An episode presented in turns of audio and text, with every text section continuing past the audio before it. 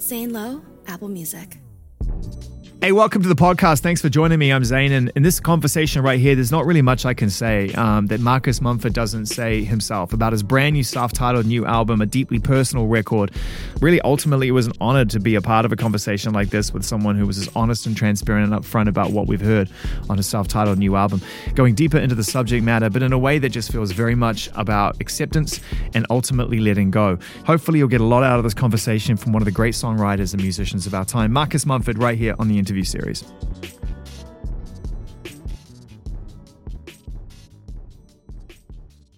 You have headphones there if you need them, but you don't really do headphones, do you? Do you not like the sound of your own voice or something? I'm good. I'm good. I'm good. I'm good. That's the most British response to anything that you don't want to do. I'm good. I'm good, I'm mate. good. I'm all right. I'm No, all- I'm all right. I'm all right, mate. I'm all right. I'm all right. Don't worry You're about right? it. I'm Yeah, all right. I'm all right. People now who are fans of yours will be reading things and, and getting to, coming to terms with the subject matter to some degree on this album. Mm-hmm. Um, and, and it and it will establish an expectation in some way, shape, or form, which probably was the point partly, but also I kind of want to say something personally, if that's all right. Please. This is a beautiful and thoroughly enjoyable, wonderful album. Thanks, man.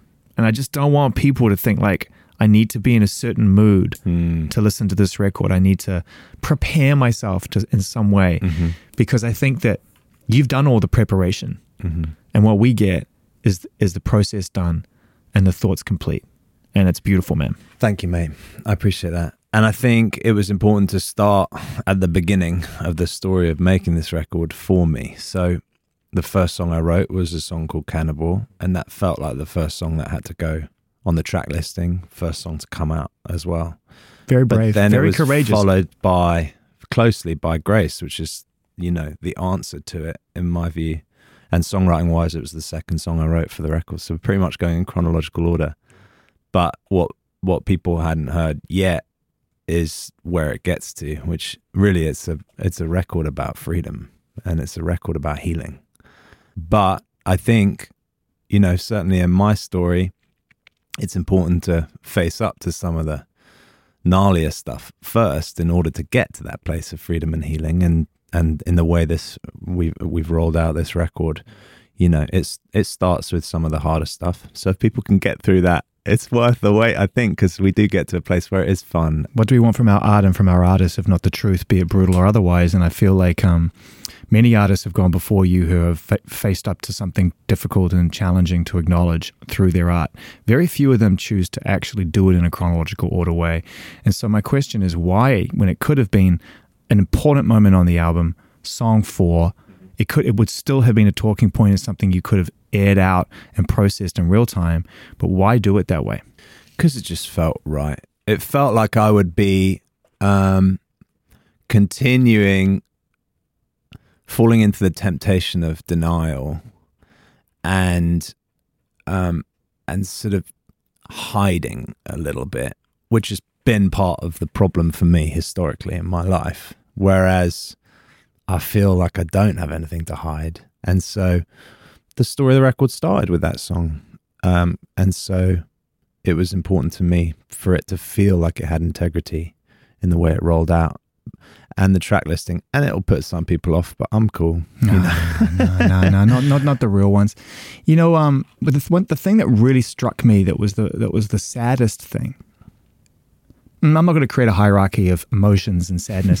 One of the saddest. saddest thing on the show Really, that was the saddest thing. the kick drum slightly loud. That Yeah, was the right. saddest Yeah, thing. yeah, right. No, um, one of the things that struck me the most about that song and about th- that particular experience was that it wasn't something that had been unlocked through work, and all of a sudden you had to acknowledge and embrace it after the fact. It sounds to me like it had been with you your whole life. Mm-hmm. You just never talked about it. Mm-hmm. And that is a whole other experience. A lot of people are suffering from significant trauma, which is buried somewhere deep and it requires a lot of work, hypnotherapy and whatever to unlock it, right? Mm-hmm. You just sat with it and let it be in you for your whole life up to that point. I mean, uh, uh, what I'm learning now is that it's super common to suppress things really hard to the extent where you don't think they're a problem at all until someone says, like, let's look at that a bit deeper. Yeah. And so that's the point I came to in my life where people around me was like, you got some stuff to look at here. Things aren't quite right. Um, and then the opportunity presented itself and I took it. What I don't love, for me at least, is the idea of bravery around that because it implies that people who don't talk about their trauma Are not. are not. And I don't think it's about that. I think it's taking the opportunities when you get them. And sometimes those opportunities just aren't presented for a long time. Mm-hmm.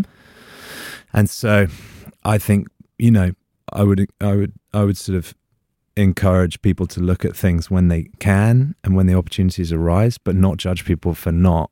Because I certainly went through a long period of my life where I didn't look at any of that stuff. I agree, and in my own experience, you know, it's taken me time to acknowledge and move through things, and and I never looked back on myself before that as being someone who was weak. So I understand that.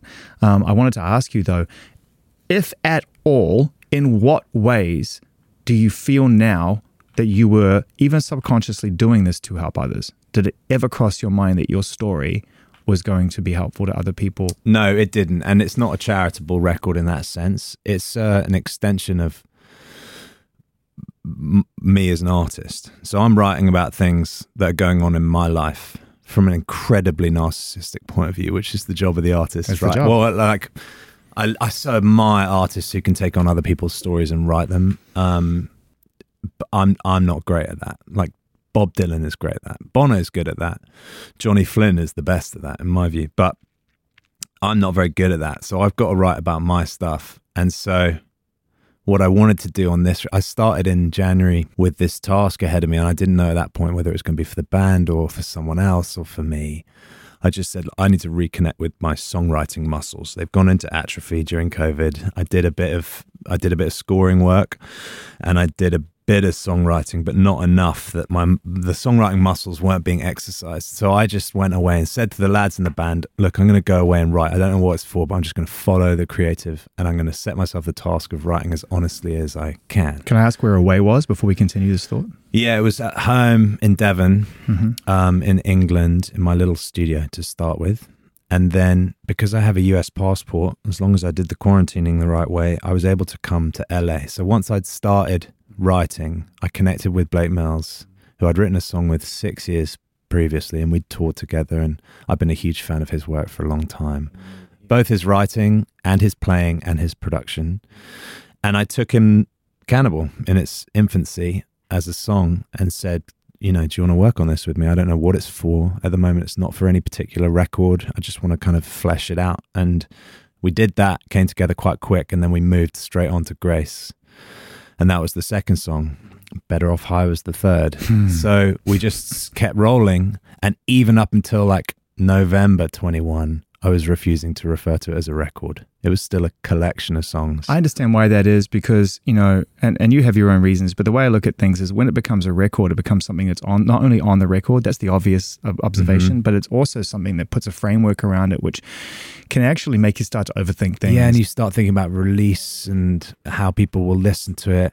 So for my process, I just was vehemently opposed to the idea of labeling it until it felt like a thing. Can I ask when you were at home in Devon and you'd written Cannibal, which obviously was one of those things that came out, and, and I don't know if it caught you off guard or what, how present you were when you were actually Yeah, I don't it. really remember writing. Right, but there yeah. you go. Mhm. But you're still sharing a house with Carey and with your kids, and Mhm. you're in a family environment at a time when it is enforced family environment. Mhm. That is a beautiful thing, except when you're in a space with something like that is coming out. And how you carried yourself in that moment, being a loving husband and a loving father, but knowing that your life had fundamentally changed, the direction that you were on had fundamentally changed. Well, yeah, six months earlier, I'd told someone I was sexually abused as a kid, which I hadn't told anyone for what would have been 25 years at least. And so when it came to sit down to write, that was kind of the obvious thing to write about, weirdly, for me. And at that point, I had no intention of ever putting it out or anything like that. I have a safe space, a studio space in Devon, which I'm blessed with, which I could go in, shut the curtains, and theoretically, no one would bother me. What I didn't quite realize at the time was that it shares a wall with the room that my parents moved into during COVID. So my mum could hear music through the wall. And and so she kind of she likes one, four, and five chords with the odd six minor. She doesn't love a three major. I know the chords she likes. Yeah, of course. She loves four on the floor. Yeah. Absolutely loves it. So Cannibal in theory, if you can't hear the lyrics, is a perfect song for her. Oh, yeah. It's mostly one four She's and like five. Marcus is in a great mood. He is writing a club bit banger on the floor. This She's new like, Mumford and Sons "Darling, album is going to be that banger. sounds lovely. After Can I-" banger after banger, mate. She's getting ready to drop one. Yeah, yeah. I cut out my headphones on, but I know you did something goofy. Um, so she, so she hears it through the wall, and that's the only real interruption I have in the process of writing that song. And it was, it was after I finished it, and I, I've been in this place now for six months of kind of working on recovery stuff or healing stuff, and was owning my story. So Yeah. in you come, come and hear it. That's Yeah. fine. But were you ever concerned about when that day might arrive, or you knew at some point you were going to have to cross that bridge with with your with your mum? Well, no, what was weird is that I thought, I thought my mum knew about the abuse thing. Yeah, that's the thing that really struck me when in the one piece I read, which was a great piece in GQ. Respect to the writer and to you for going into such a safe space right out the gate. Very compelling and very interesting. Um, was the, the the way that it was worded, at least, and you've just confirmed that, was that you just sort of like, oh yeah, it's about the thing. I thought, yeah, and I thought she knew about it. Because so she listens to Cannibal. She says like a few days later, she can I ask what that song was about. I was like, of course you can. Yeah, yeah, it's about that. what a parental thing." moment. And she was like, "What are you talking about?" And I was convinced that I'd told her. Only six months later, I was convinced I told her, and I hadn't. Mm. Power of the brain is wild. But, um, so bless her. You know, once she gets through the difficulty of that moment as a mother, um, it's objectively hilarious to tell your mother you were sexually abused in a song. like that is a that's that's punchline. You know, that's just funny. So bless her. Once she got through it, we did laugh about it. Well, humor is a very very powerful therapy. And then I wrote Um, Grace about you know starting with like how should we proceed without it getting too heavy, which you know. has hints of that humor you talk about it in it, which was like we are just now going to get through this, Here we go. and we're going to find our way to do it. And I know what you mean. I mean, it's it, it's it's funny that it's funny, but it's it's not something that is like oh I went to the, the comedy store and that was the subject and la ha ha. It's kind of almost like a humor has to. It's a muscle you need in order to process Yeah. things. It's as important as tears. Yeah, I agree, and it helps put things in perspective a bit, and it helps process, you know, because there can be things about it that are really fun, and that to me is just objectively quite funny. Uh, And what a great process to be able to again strengthen the bond within family to be able to face it through and get and get through it. One, two, and straight into the rest of the record as we move forward, we start to hear hints of what I felt the new Mumford and Sons album could have been. You know, it's definitely your journey and your album. It's a self-titled record and it's start to finish great. But it's funny hearing some of the sonic contributions being made and the way I could actually hear a three-piece moving and a different Mumford and Sons. Has this album been good for you in terms of helping recalibrate post the departure of Win? yeah, it has, and I'm pretty stoked to take some of the stuff I've learned back to the band Yeah, now, uh, yeah. which I will do after this record, um, because I th- it, for me it kind of blew the doors off this weird structure we have around the band that in any kind of institution after 15 years it will freshen it up and that creatively to me i think i think going through the motions is the death of creativity so and i don't think we have been but we might have um and i'm pretty excited now to go back with this possibility of sound that i've learned more from you know working with blake mills with Sounwave with these amazing collaborators on this record and more collaborators than I might have on a Mumford and Sons record where we normally keep the writing very much in house. On this record, I was like, I'll with whoever's around and down to write. You know, whether it's Tobias Jesso Jr., I want to learn from these people. Yeah. And a lot of them were LA based because I was here. Um, you know, Julia Michaels. I spent an afternoon with Julia Oh, she's the best. and she completely changed the way I view writing lyrics. She's it was the best, crazy. We did Prior Warning, which is the th- third song on the record, and we're sitting there together, and we'd done like five hours. And we again, this is a point where I didn't know I was making a solo record. Really, I was just kind of just trying out out. writing with people, and I've always been collaborative, but it's always been in the band. Yeah. so fairly exclusive. And this time, I was like, well, I was excited to work with women for a start because I've been in a sausage fest. And so we're we're we're like five and a half hours in. We're we're getting to the point where like, do you know what? Sometimes these things just don't work out, and that's fine. That's really nice to meet you. at her best. And then she's like, let's just try one more thing. We sit in the live room. She's like, what instrument do you feel most comfortable on? And bizarrely, I said the piano. I must have been nervous because I said the piano. I don't play piano. but there I am, sat at the piano.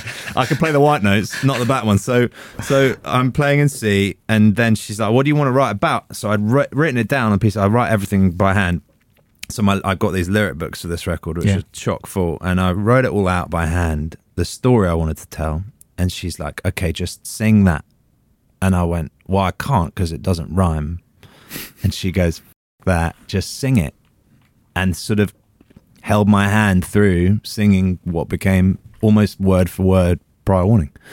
So it was just what was on the page.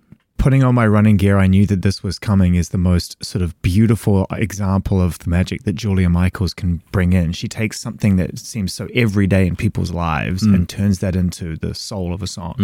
Um, uh, people call it conversational, whatever you want to be. It's just a beautiful, fantastical version of reality.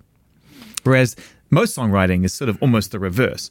It's like reality turned into fantasy. She's like, I take I take it the other way. I Yeah. find the fantasy in reality. And that was really, um, Blake really responded to the writing of that because it was quite specific and there wasn't much poetic license. In fact, there's not that much poetic license going on on this record, Yeah, which is has been a lesson for me as well. I'm always like, well, we got to turn that thought or that scene or that idea into something a bit more flowery, a bit more formal because we're writing a song.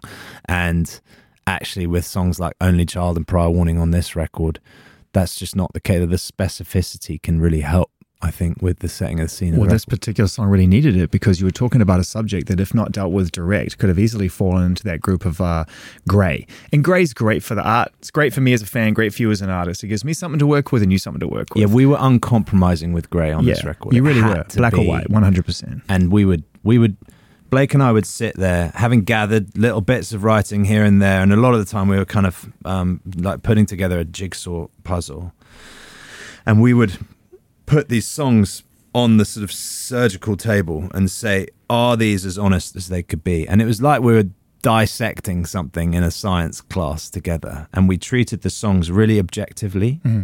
and tried to remove emotion from it and say, like, who cares who wrote it?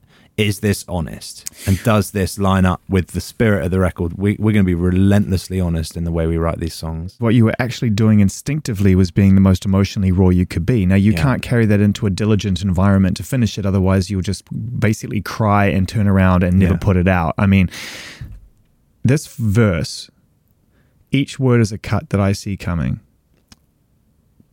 The shame and guilt becomes overwhelming, and I gotta, I gotta share it. Mm. But it's gonna hurt someone I love Mhm. because I need their forgiveness. Mm-hmm. So I clench my fists as I'm inflicting them because I realize that I'm a bullying someone. I'm I'm basically mugging somebody to Mhm. make to feel better. And now I'm running out of parts that I can play, which is where I I then create an identity around this behavior in order to try to justify it.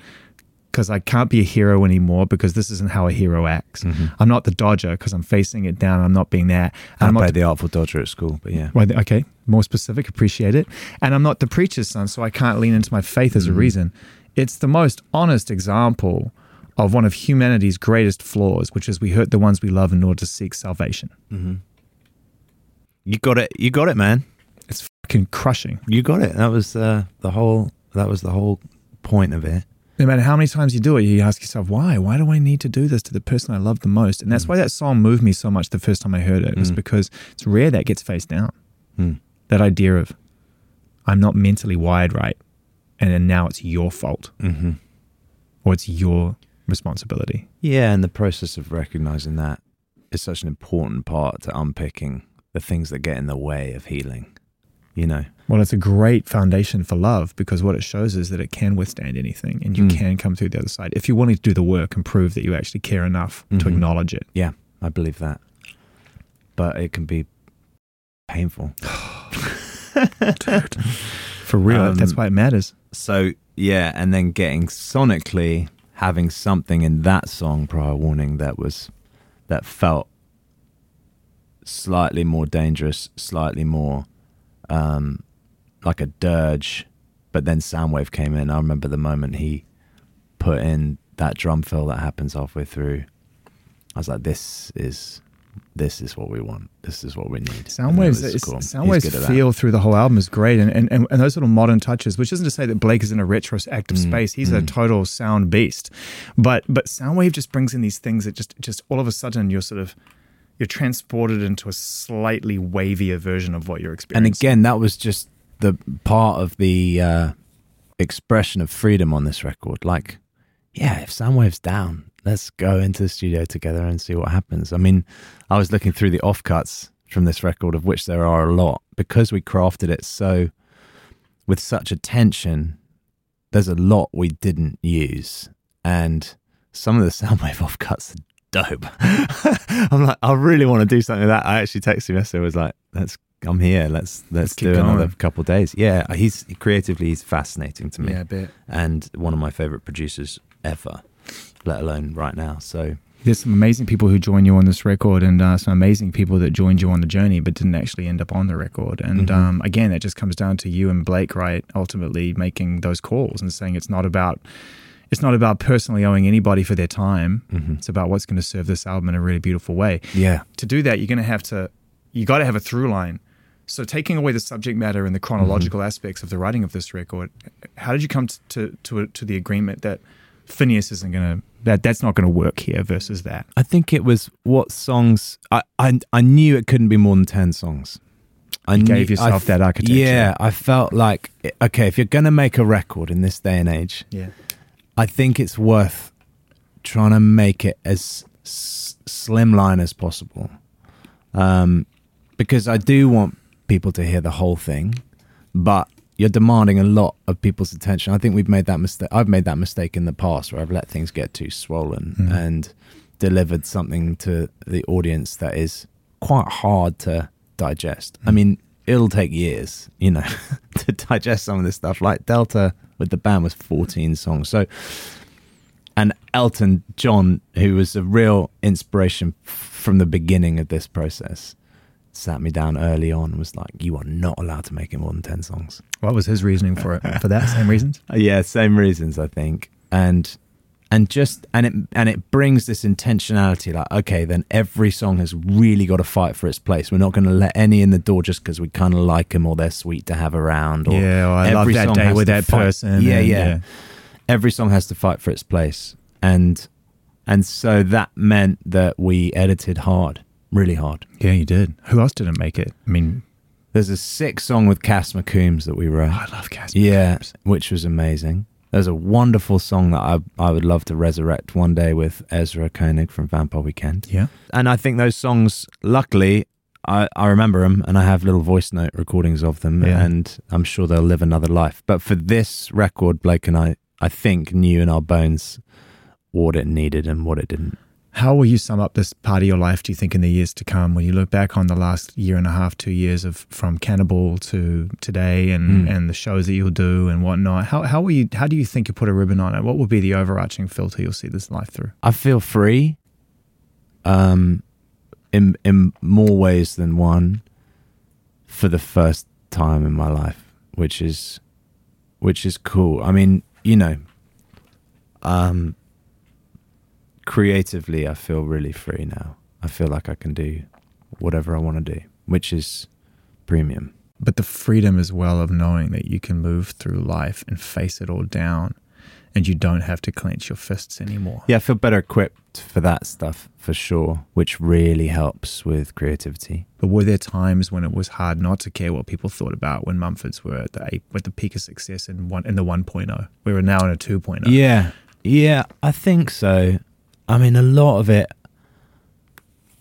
I don't remember that well. Is that because of the alcohol or the adrenaline yeah, or all partly the above? both. I think, and being young and it being a whirlwind and a constant party, and I don't have any regrets around that.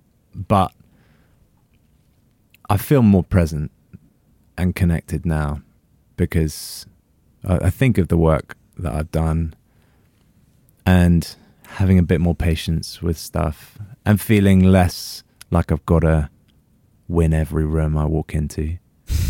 Um, so it's not a competitive edge thing. That was more like a people pleasing thing. People pleasing is so funny, right? And and again, you know, we're very similar in that regard. And I, and it took it took someone to tell me, my therapist to tell me, you know, in trying to please everybody, you're actually sort of mugging them. You you you sort of just taking their goodwill and tra- and sort of translating it and fe- you know using it to feed yourself in an area that's totally Well, and I vacuous. found kids reflect this stuff. Like I'm having long conversations with my daughter about taste right. because there's some things she just doesn't like.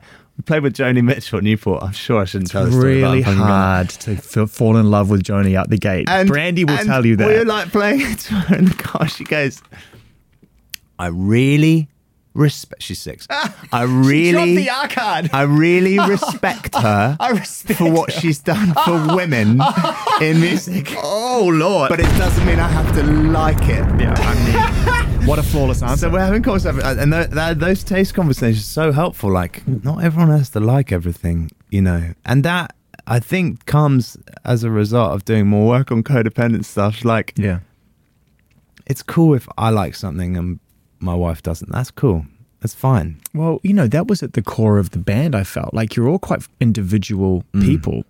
Um, I know you're all pretty well. I know you and Ben best, but you're all individuals, and ultimately that led to the departure of Win. Um, I don't really want to talk about this when you come back as a band. I'd rather do it now for two minutes um, because it'll just be really old news by then, and everyone's gone on with their lives. We haven't spoken about it. And um, what's the thing that you think when you go back in the band and it's three of you in a room is going to be glaringly omitted? When I think inspired a lot of the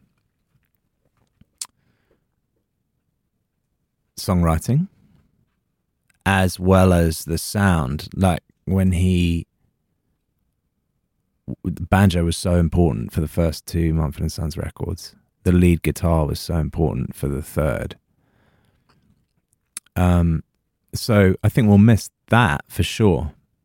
But I think most bands stay together in their original lineups for too long. Chris Martin said the same thing to me in a different he? way. He said bands aren't really supposed to last forever. Yeah, and there are anomalies like U2 And Coldplay. and Coldplay, Who learned from U2.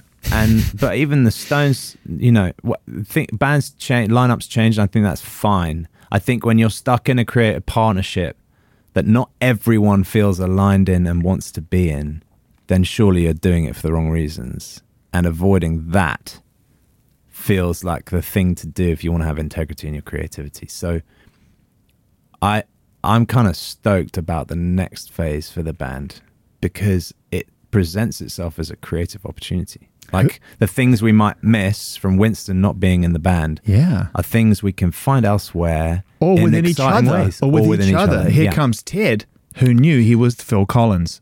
Well, Ted's Ted's the best guitarist in the band by a long way. Well, there you go. I see it as a creative opportunity, honestly, and that's not just like a PR spin. I really do. I feel and and making this record has made me um, appreciate that even more. I love that. And, Um, and by the way, Delta, oh man, I'm not going to lie to you. It felt like the end of whatever it was. Yeah. It just did at the time. Yeah. And, and I actually it thought, was a punctuation mark. I've, and I've never said this to you before. I don't mind telling you this now. I actually got on the plane for New Orleans after we'd had that really nice night with, the, with your baseball buddy, Yeah, which yeah. was epic. Yeah. And I actually thought, I don't know if there's going to be another Mumford the Suns record. I just had this feeling Mm. like the guys might call time on this now. Hmm. it was good end to the first chapter, and I have no idea what the next chapter is going to look like. But I know I'm going back into it in a better place than I was when we started or when we did the fourth record. So Hmm. who knows? You look amazing, by the way. It should Thanks, be man. acknowledged. I mean, we try not to let, put things on the surface too hard, but when you're on a quarantine comeback like you are, holy sh! It was part of the whole deal for me taking responsibility for stuff. My doctor told me if I wanted to see my kids grow up, I was pre-diabetic. He was like, "You got to sort some stuff out." What'd you So have to sort out? Medical reasons Yeah. for me, Yeah. and you know, I was clinically obese, which was damaging my health and shortening my lifespan. Well, the idea of it. So it was time to, and I think I'd always sort of felt like at school and I was the fat kid, and that was kind of just who I was and what I was going to be. And my doctor was like, "Well, no, you have more control over that than you think you do. It's just going to take some work." And so, what did you do? How did you change your life? I quit booze and replaced it with ice cream. Turns out, Equally Net bad. zero. Yeah, exactly. although, although I have to say, I've I've known people and myself have quit things and replaced them with things way less fun. Um, the idea of replacing anything that's that's clinically addictive with ice cream is is worth it for a phase. yeah. And t- to be honest, at that point, it was about getting the the the hooks of booze out of me, so that was helpful. Can I just f- hyper focus on the granular here for a second and just ask you what ice cream? What was it? The Hard D? ben and Jerry's. Oh, that's that's brutal. um. What flavor though? But the Fish thing is. I live in Devon, which is really the ice cream capital of the world. Oh, you kept it local. So there's some local stuff in Devon that's that, that blow your mind. These Americans have no idea about clotted cream ice cream from which Devon. is fucking from fantastic. South Devon cows. They also out here they don't have, which I, I only realized after I moved here that may have affected my decision. They don't stock the famous Haagen Dazs strawberry cheesecake ice cream. That there seems Waitrose just have this like unlimited fucking Wonka factory full of. Pralines and cream was my go-to drug of choice. But of course, I know, you know this is just my story, right? I'm not into the body shaming thing because I think you know there's too much judgment around with that stuff. For me, it was just a straight up health thing, and getting to a place where I could then enjoy ice cream when I wanted to, but wasn't needing it every day. Can you enjoy alcohol when you want to? I think I'll get to the place where I'm. I don't. So I, I'm. I don't do AA and stuff. I stopped before that became a necessity. Um, much as I respect and love that world, and I've seen the effect it has on so many of my friends, and it's completely dope. Yep. Um, but yeah, for me, that wasn't that wasn't necessary. I sort of think of addictions like faders on your mixing desk, right? Mhm. Like you can pick anything you want to self medicate some sort of pain in your brain. And it can be Xbox, or it can be the radio, or it can be surfing, or it could be heroin, or it could be ice cream. And if any of the faders is too high in the mix, it peaks the whole mix out. And that's basically what you can hear. If you have the snare drum turned all the way up and Yep. everything else is at zero, you're just going to hear snare drum in the mix. So you got to bring that down somehow. So for me, I just needed to address the faders on my mixing desk. I love that analogy. So the Greeks were right when they talked about nothing to excess, right? And know thyself. Those are the two inscriptions at the, the Temple of Delphi. And those things feel still true to me. But so I, I it's just getting a balance and a control back around stuff because I've got an addictive personality Mhm. and, um, and feeling like I could choose when to engage with certain things. So booze I may engage with again, but I don't really feel the need to. I really am enjoying myself. What about when you're out socially and stuff like that, and the and the role that alcohol played for you? How are you going to replace that? It was just a buffer, right. social buffer, and now I just leave. LAX It's it. wicked. LAX it. It's so dope. I'm really good at it. Say hello to everyone. Say goodbye to no one. I'm so good at it. But yeah, just feeling, and that's part of the whole deal. Like feeling less, bod- like more focused on what you think you need, and less focused on what other people think about you. I love you. it, man. It's growth. It's a beautiful it's freeing, thing. you know. What about the relationships that you've developed over the course of this kind of young adult part of your life, which is wrapped up in success and expectation? And this is one of the things that people have to acknowledge about Marcus, if you don't mind me saying, for camera and for audio, is that um, he's one of the most wonderful, likable human beings you'll ever meet at the first time. And, and I don't mean that in a he's an overly charming. then, No, wait. no, wait. It gets good because it's not an overly charming thing. That can be too much for Yeah. people like me. But it's just you're very straight up, very, and you just you just find ways to introduce interesting people to one another. Um, and it's you know I suppose for lack of a better term, it's what people call connector. You're very good at that, it. You're, yeah. you're very good at it. it's fun. But but that being said, like you, you're embarking on a different era of your life. The last two years, you get to know yourself. You, you no one had a chance to do that, and now you're about to go out and play shows and live that life and be Marcus in the room again. And does it? Do you feel any kind of social anxiety at the thought of that, or is it? Are you excited about it just from a different perspective? The, the thing I found I feel a little anxious about right now, and I'm planning for a bit, is the the routine that I got to connect with because of COVID in a way I hadn't since high school. I didn't have a sense of home around place since school, since I was 18, because I was out the door and then and then on the road, and was never in one place longer than a couple months. Do you think you were running in a way? Not to we- sidetrack you, but Maybe a Little bit? I was working Yeah, right. mostly. Yeah, right. Um, and so COVID provided the opportunity for sort of stability for me that was helpful with all this stuff we've been talking about. Yeah. healing work and taking responsibility, of my body and stuff like that. Um, and I'm a little nervous about losing that because I'm about to head out on a 14 week long tour before, before pretty much before Christmas. It's, it's straight. Um, I said to my agent, you know, I'm going to tour this solo record once. So let's just go hard Mhm. and let's go deep. Mhm. and he presented me with a nine week theatre tour of the United States of America and Toronto. Canadians are a bit pissed off, I think. And uh, Because you're only going to Toronto. That's quite literal. We are going hard, so I'm excited to play it. And then I'm going to the UK, and it's gonna be it's gonna be good. But I'm a little bit nervous about losing the stability that I've had. And being in LA, waking up and surfing before work. That's a good day. Pretty cool. I wanted to ask you about that because, um, you know, you're someone who is synonymous with this era of, of songwriting and success that came out of the United Kingdom. Um, looking back on that now, what an incredible time. Oh man, yeah. Florence, you, Laura, right through to people like Jack, Jamie T, of course, Adele. Just an amazing group of. Um, She's, she's really coming along. She's doing. Adele, she's she'll get there in the great. end. She'll I'm get there so in the end. Well, look, She's I mean, really- I, we all knew it was going to take time. She's getting there.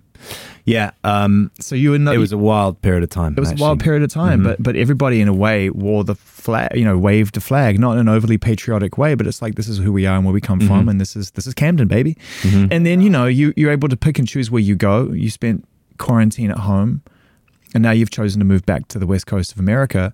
What kind of promoted and prompted that idea in your head of wanting to kind of move to a different climate? It's very different to London, having lived in Well, both. it's about having a base um, while we're touring, and I don't think we'd sort of claim necessarily to be to have moved here properly, but um, we've got to have a base, and that base is easier because this country is so massive. It means you have to tour it for a long time, and I think we. I, I was born here, so I don't. I, I, Oh, I forgot I don't feel that. that. same sense of like I'm selling out to LA. There's a sense in which this has always felt like a version of home to me as well. So I love that the UK still has this grip on all of us, including myself, that if we ever turn our back on You've it, you're changed, fucking mate. changed. Yeah, yeah, mate. yeah, You're exactly. sell out. you Um, couldn't handle it, huh? Couldn't handle the hard stuff. yeah, and I remember when Kid Harpoon when Kid Harpoon left Holloway, Yeah. everyone was like, "Oh wow, London is dead." You know, if all these guys are now Yeah. moving to LA, if he's gone, then the last sort of bastion of London has gone. and things have changed so dramatically as well in the last few years, uh, in particular in these two kind of like tent poles of the West. Um, you've always been someone who's written um, not only about what's going on inside of you, in particular on this record, but also you're unafraid to look out the window. Um, do you get inspired by that artistically at the moment, or are you letting it marinate, or are you letting it sit? Because I know you don't like to project your own opinions on people, but I love the way that you do it in your own way. I don't know. I don't have some huge philosophical bomb to drop on you right now. Um, but it does feel to me like we're coming out of a period of time where we weren't as able to connect with each other and share space in the way I think we're designed to gather in communities. And so I'm excited at the prospect of doing more of that again. And I think we need it for health. Um, you know, and I've been living in the sticks for the last couple of years, but still very much in community. And this idea of placebo community, I just don't think works. And I think we're going to wake up to that soon. And we need real people to engage with and neighbors to engage with. I love that philosophy and I love the outlook. I was talking to Aaron Dessner this morning and he used a great term, which was, you know, he said sometimes, you know, I, I can definitely skew skew apocalyptic, and I and I thought that that not only fit together beautifully as two words, but was actually a good way to describe. Well, and Delta, a lot of the, the, the that Delta song is about, you know, being afraid of people that you can't know and like engage with and- intrinsically no, like Yeah. we're, we're just separate. Yeah, and I think most of the time when you meet someone in the flesh, it kind of humanizes them, of course, in a way that makes them, and I'm talking really generally, less fear inducing than they might be from placebo the way you've seen them appear in the world, which is why I think how you appear in the world is important. and I do think there's value um, in thinking that through carefully, but, and more important in a way than ever, um, because we judge each other quite quickly on how we appear in the world. So I do think you got to be intentional about that. But I like the idea that we have a bit more grace for each other. Like, that person's not great or they haven't spent as much time thinking about how they appear in the world. So I'll give them a crack in the flesh. And then if they're a real, they can f- themselves. off. They can They You know, can like off, the yeah. idea that you get Grace But for it's like no, it's a second it's shot. It's really interesting to me because as a band who exists and therefore an artist who exists on the idea of of of bringing community together, the gathering has always been an important part of what's motivated a Mumfords and Sons experience. I wonder if there's been moments when you've wondered, like, let me rephrase this: like, is there anyone that you feel you can't reach, or at least go into trying to reach, even if philosophically? Well, I think I'm I think I'm an, an optimist, right? So I wouldn't verge towards the apocalyptic tilt of a Dessner because I believe that there's He said skew. yeah right skew. I believe that there's good um, Yeah. in everyone. So, and it's been really interesting looking a bit more closely at this trauma stuff, particularly, and developing a relationship with this guy Bryan Stevenson, who is a is a long story, but he's a public defender, works out of Montgomery, Alabama. Wrote this book called Just Mercy that I read, and became completely obsessed with his mind. We became friends in a very unlikely way mm. and the way he has so he looks after people on death row and lifers without parole and insists that we're better than the worst thing we've ever done and so therefore being defined by and more importantly condemned for the worst thing we've ever done is not the gracious way in which humanity was built to live and what it says about us when we condemn someone for the worst thing they've ever done, or I would add, had done to them, um, that we're not living our best selves. So I think the idea of grace to me is a really important one because most of the time, behind someone who presents as um, heinous in some way, there is a story there in their life that doesn't ever excuse, but sometimes helps explain and humanize Yep.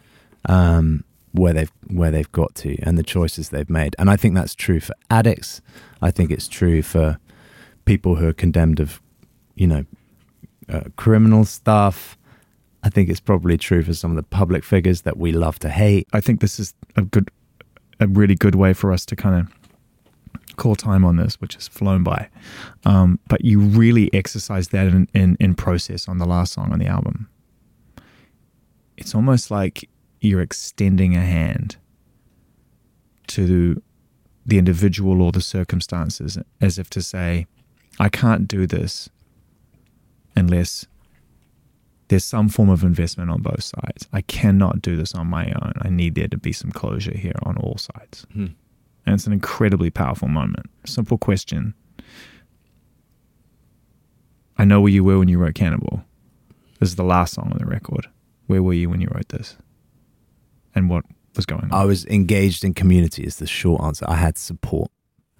And it came in the form of um, the people I work with on- this record. You know, my wife, which is why the record's dedicated to her. Mm. Um, and then and Blake creating the creative space. Um, and then specifically on that song, Brandi Carlile.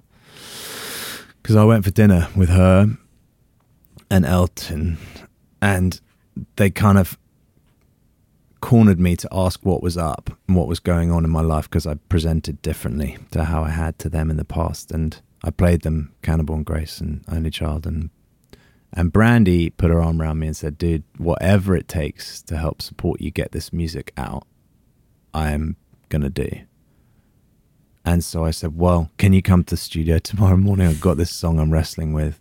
I think it's the last song on the record. It mirrors in some way the first song on the record. And would you be down? And so it was a Saturday morning. She came in and helped me write. I was actually looking through my lyric book and saw the.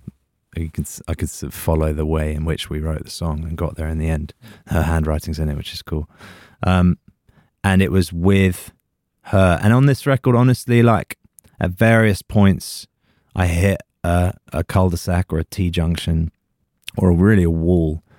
And re- remarkably to me, in the way I've worked in the last decade or so, it was a woman who came along and lifted me over that wall. And on that occasion, it was Brandi, but on plenty of others, it was other people, not just sort of artists like Phoebe and Clara and Danielle Ponder, Monica, but but also people behind the scenes that I now work with. And she embodied on that day the support that I think was completely fundamental and necessary for my process, not just of healing, but also of creating this record.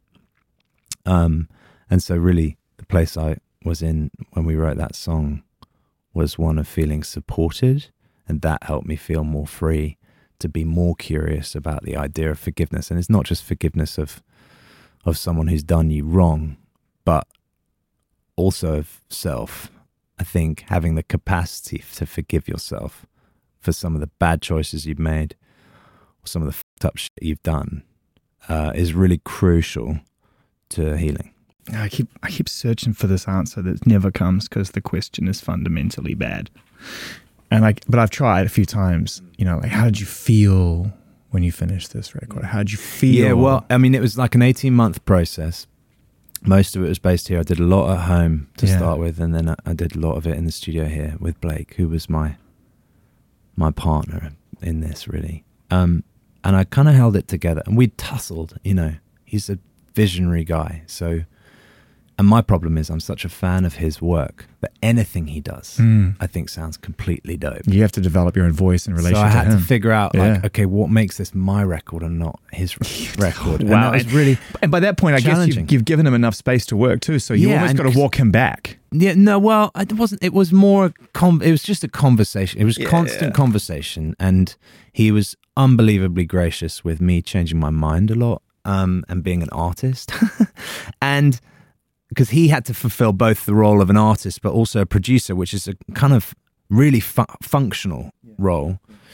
Um, and we came to the last day of mixing because he and Joseph um, mixed the record, and we came to the last day, and I'm leaning over the console at Sound City, uh, facing them. He's on the computer. I'm leaning over like this, and we're weirdly the last song we're mixing is Cannibal, and we're coming into land. Like I know we're in the last minute of um, of mixing this song, and it's the last song to mix, and I just it just all starts coming out, and I turn into a blubbering mess. I'm like weeping and worried about short circuiting this beautiful desk they've got.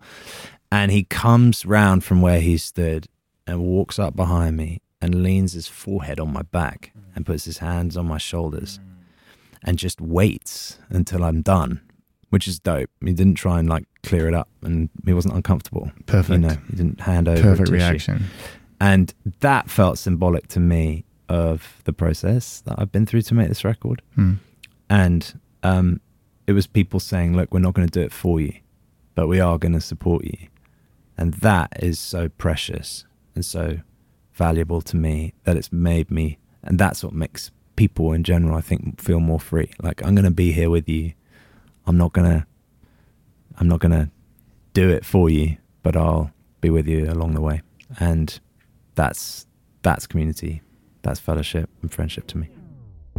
Thanks for checking it out. Make sure you add a rating or a comment right here on the interview series. We appreciate you.